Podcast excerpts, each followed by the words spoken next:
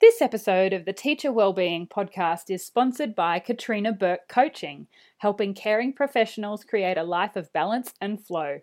Katrina has a range of programs available for teachers and school leaders. So for more information, go to katrinaburkecoaching.com.au. This is the Teacher Wellbeing Podcast, a weekly show to help you prioritize your health, happiness, and well-being so that you can thrive in the classroom and in life. I'm your host, Ellen Ronalds Keane. Enjoy the podcast.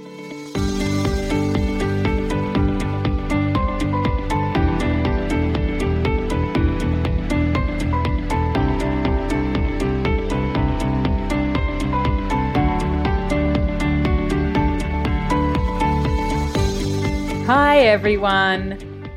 Well, we have made it to the final episode of season two of the Teacher Wellbeing podcast, and also the final episode of the podcast for 2017. Wow, what a big year it's been. Um, I'm probably not going to do much of a wrap up on this episode of the year, except to say that I have so enjoyed creating this podcast. It's been one of the highlights of my year, and I'm so glad that you've come along on the journey with me. If you have uh, feedback, I would love to hear it. Email me at ellen at selfcareforteachers.com.au.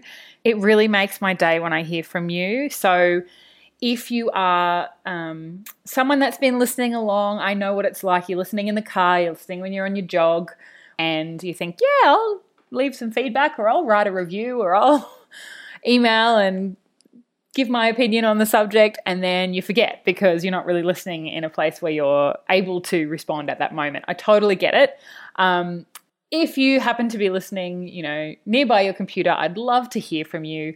I also would really love it if you could leave a rating and review at iTunes because that really helps other people um, find the podcast and share it with your friends if, if you've found it useful, especially your teaching friends, um, because really it's it's about it's not just a podcast for me it's really about making a difference in the lives of everyday teachers so that you know you can be thriving in the classroom as well as in life. Um, so, yeah, I'd love to hear from you.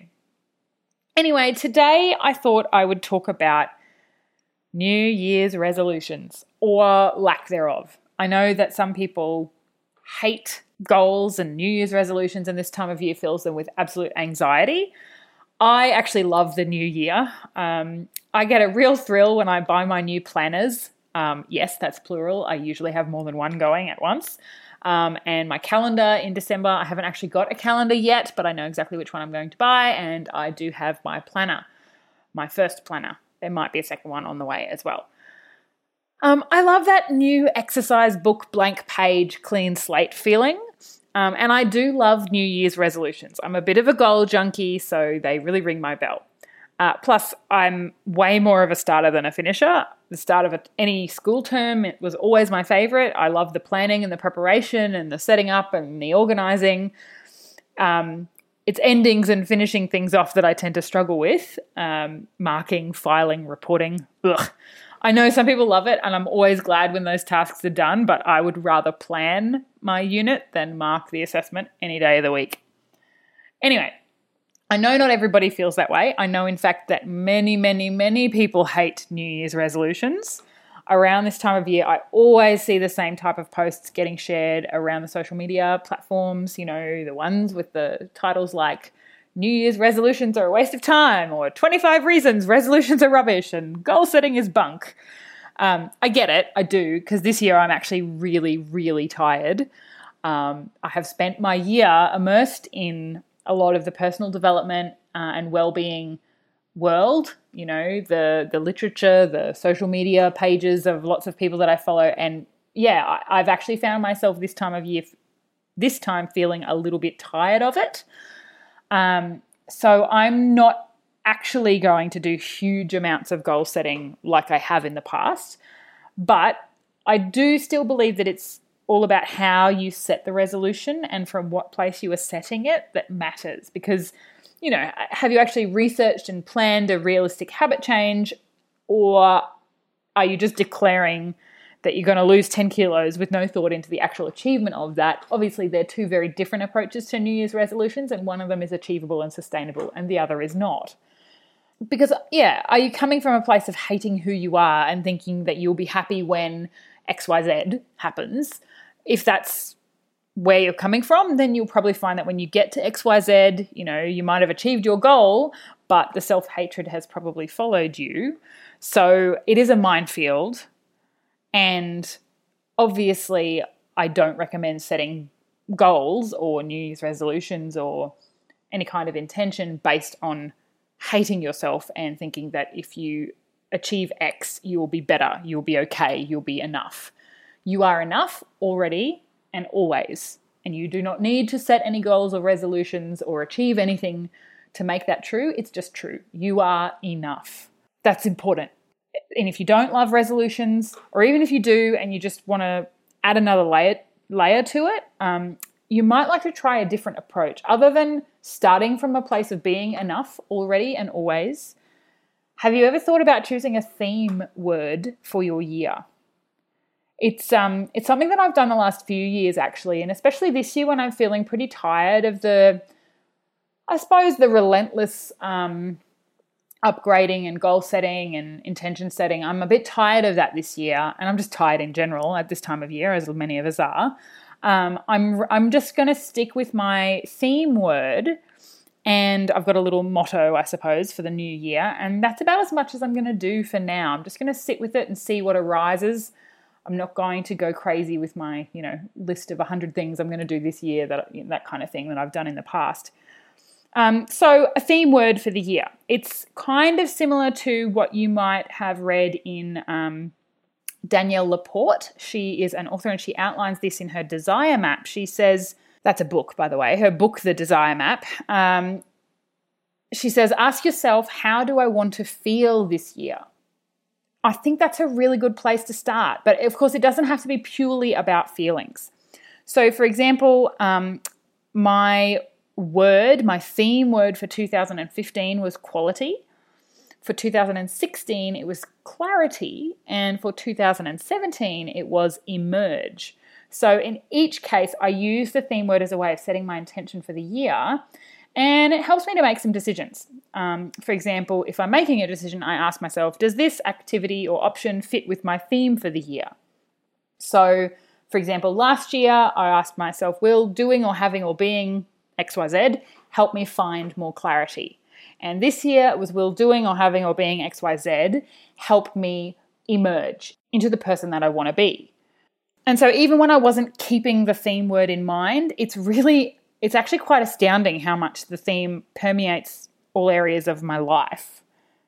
Especially looking back, I think it's funny you set the theme word at the start of the year, and like especially this year with Emerge, I kind of had all these ideas about how it was going to apply professionally as I started spreading the self care for teachers message um, online as well as personally, where I had some new goals and desires. You know, I turned 30, so I'm entering a new decade and a new phase of my life, it's time to come out of my cocoon, blah, blah, blah.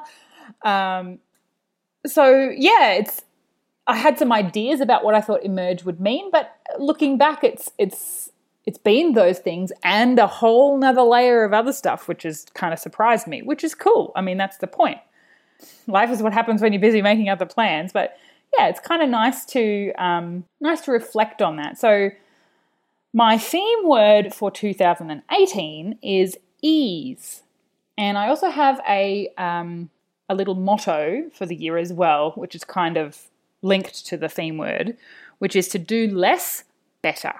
Because I feel like I I probably bit off a little bit more than I could chew in 2017 and didn't quite finish things. Not all the things that I achieved did I complete in a way that I was happy with, and um, so I'm going to do less, but I'm going to do those things better in 2018.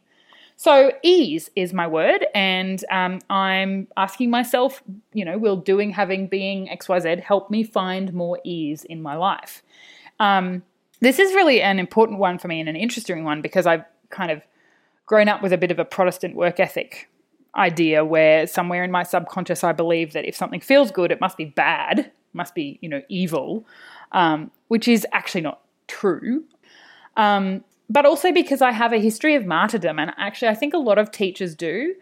Um, you know, we can get wrapped up in that kind of humble brag of, of oh, I'm so busy. And, but also getting our self worth from from being so busy and exhausted all the time because we're that's kind of how we feel like we're proving our worth and um, that's something that I'm really working very actively on letting go of because I am enough already and always. I don't have to do anything to achieve it.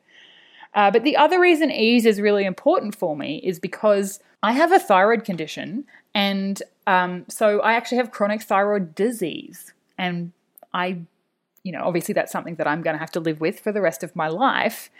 But there are lots of things that I can do that make being in my body and being in my mind feel uncomfortable you know, like if I eat the wrong foods, if I give myself a migraine, being in my body is is not filled with ease. Um, and when I'm not getting enough sleep, or if I'm not doing the things that I need to do to manage my mindset, and I start getting stuck in my overthinking loop, it's it's not pleasant to be in my in my brain sometimes. Um, so in 2018, I really want to prioritize eating and moving and breathing and living in a way that I know fills my body and my mind with more ease. So I know that doing weights training at the gym makes my body, you know, it's easier to be in my body. It's easier to move around, it's easier to lift things and do things with, in life. So I'm going to really prioritize that more because it it makes life feel more not easy but have a sense of ease and and I hope that you can feel the difference in the you know the nuance there. It's not, it's not that I want life to be easy. It's just that I want to have a sense of ease. So another one is, for example, not overcommitting myself in turn, like I sort of like I did this year, which is where the do less better comes in. Not overcommitting myself so that I can have leave myself a little bit more white space in between activities or engagements, and then that means that I can transition from one task or one activity to another with a sense of ease, not rushing everywhere. So that's another thing that I'm doing. Um, something that I just did today, which is such a little thing, but such a big thing at the same time, is I went and bought a new eyewear glasses and I'd run out of, you know, the spray, the cleaning spray for glasses. So like I I haven't had any for like probably a month and um you know, I cleaned my glasses with the cloth, but it's not the same thing. So like just doing those little tasks that mean that I can see with ease. Like that's such a such a basic um a basic little innocuous thing, but it's actually so important. And I was procrastinating it and not prioritizing it because I was like, whatever, I can see. But now that I've cleaned my glasses this morning with the proper cleaning spray, oh my goodness, can I see better?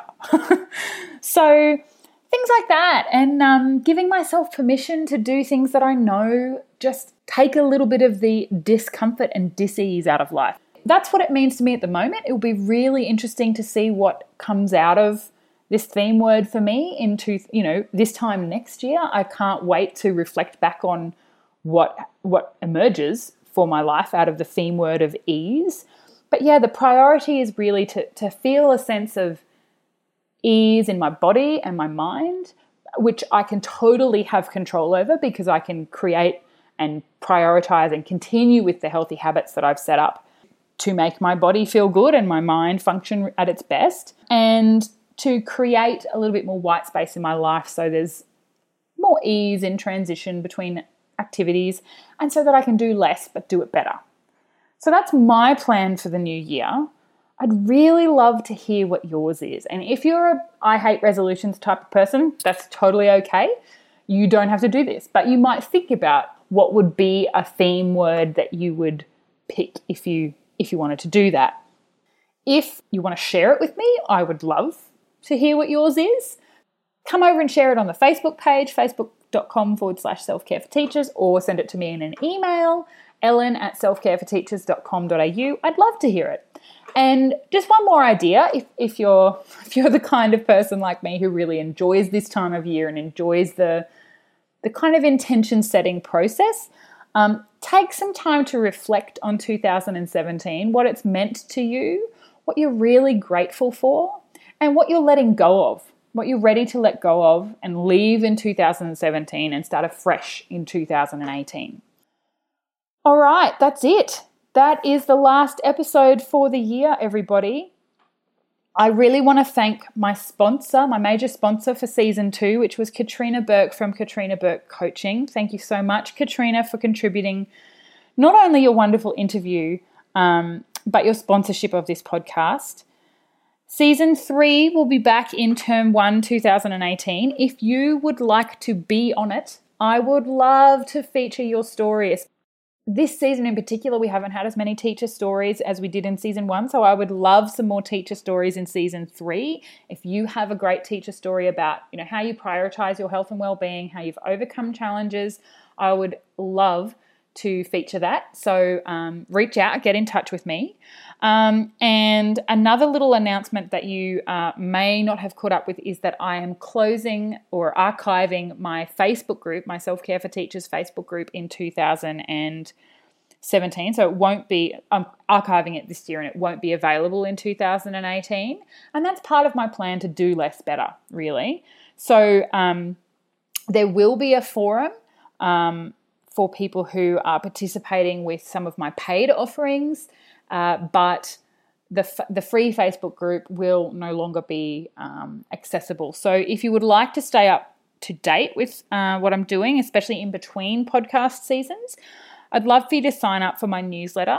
Um, there is a link in the show notes of this episode, so you should be able to click on it in your podcast app uh, and sign up for that. That's one of the things that I didn't do particularly well in the second half of 2017, but um, I am prioritizing it in 2018. So there will be a lot more newsletters more consistently in 2018.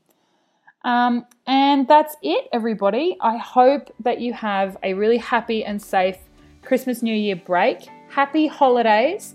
Watch some cricket. It is the most crickety time of the year. And um, Happy New Year. Happy 2018. See you later. Thanks for listening to the Teacher Wellbeing Podcast. If you've enjoyed it, go ahead and subscribe in your chosen podcast player so you don't miss an episode. I'd love it also if you would leave a rating and review in iTunes and share it with your friends. This really helps the podcast reach more people, and together we can spread the message of teacher wellbeing to create thriving school communities. Show notes for this episode can be found at selfcareforteachers.com.au forward slash podcast. You can also find me at facebook.com forward slash selfcare for teachers and on Instagram my handle is at selfcare for teachers. So come along and follow me there.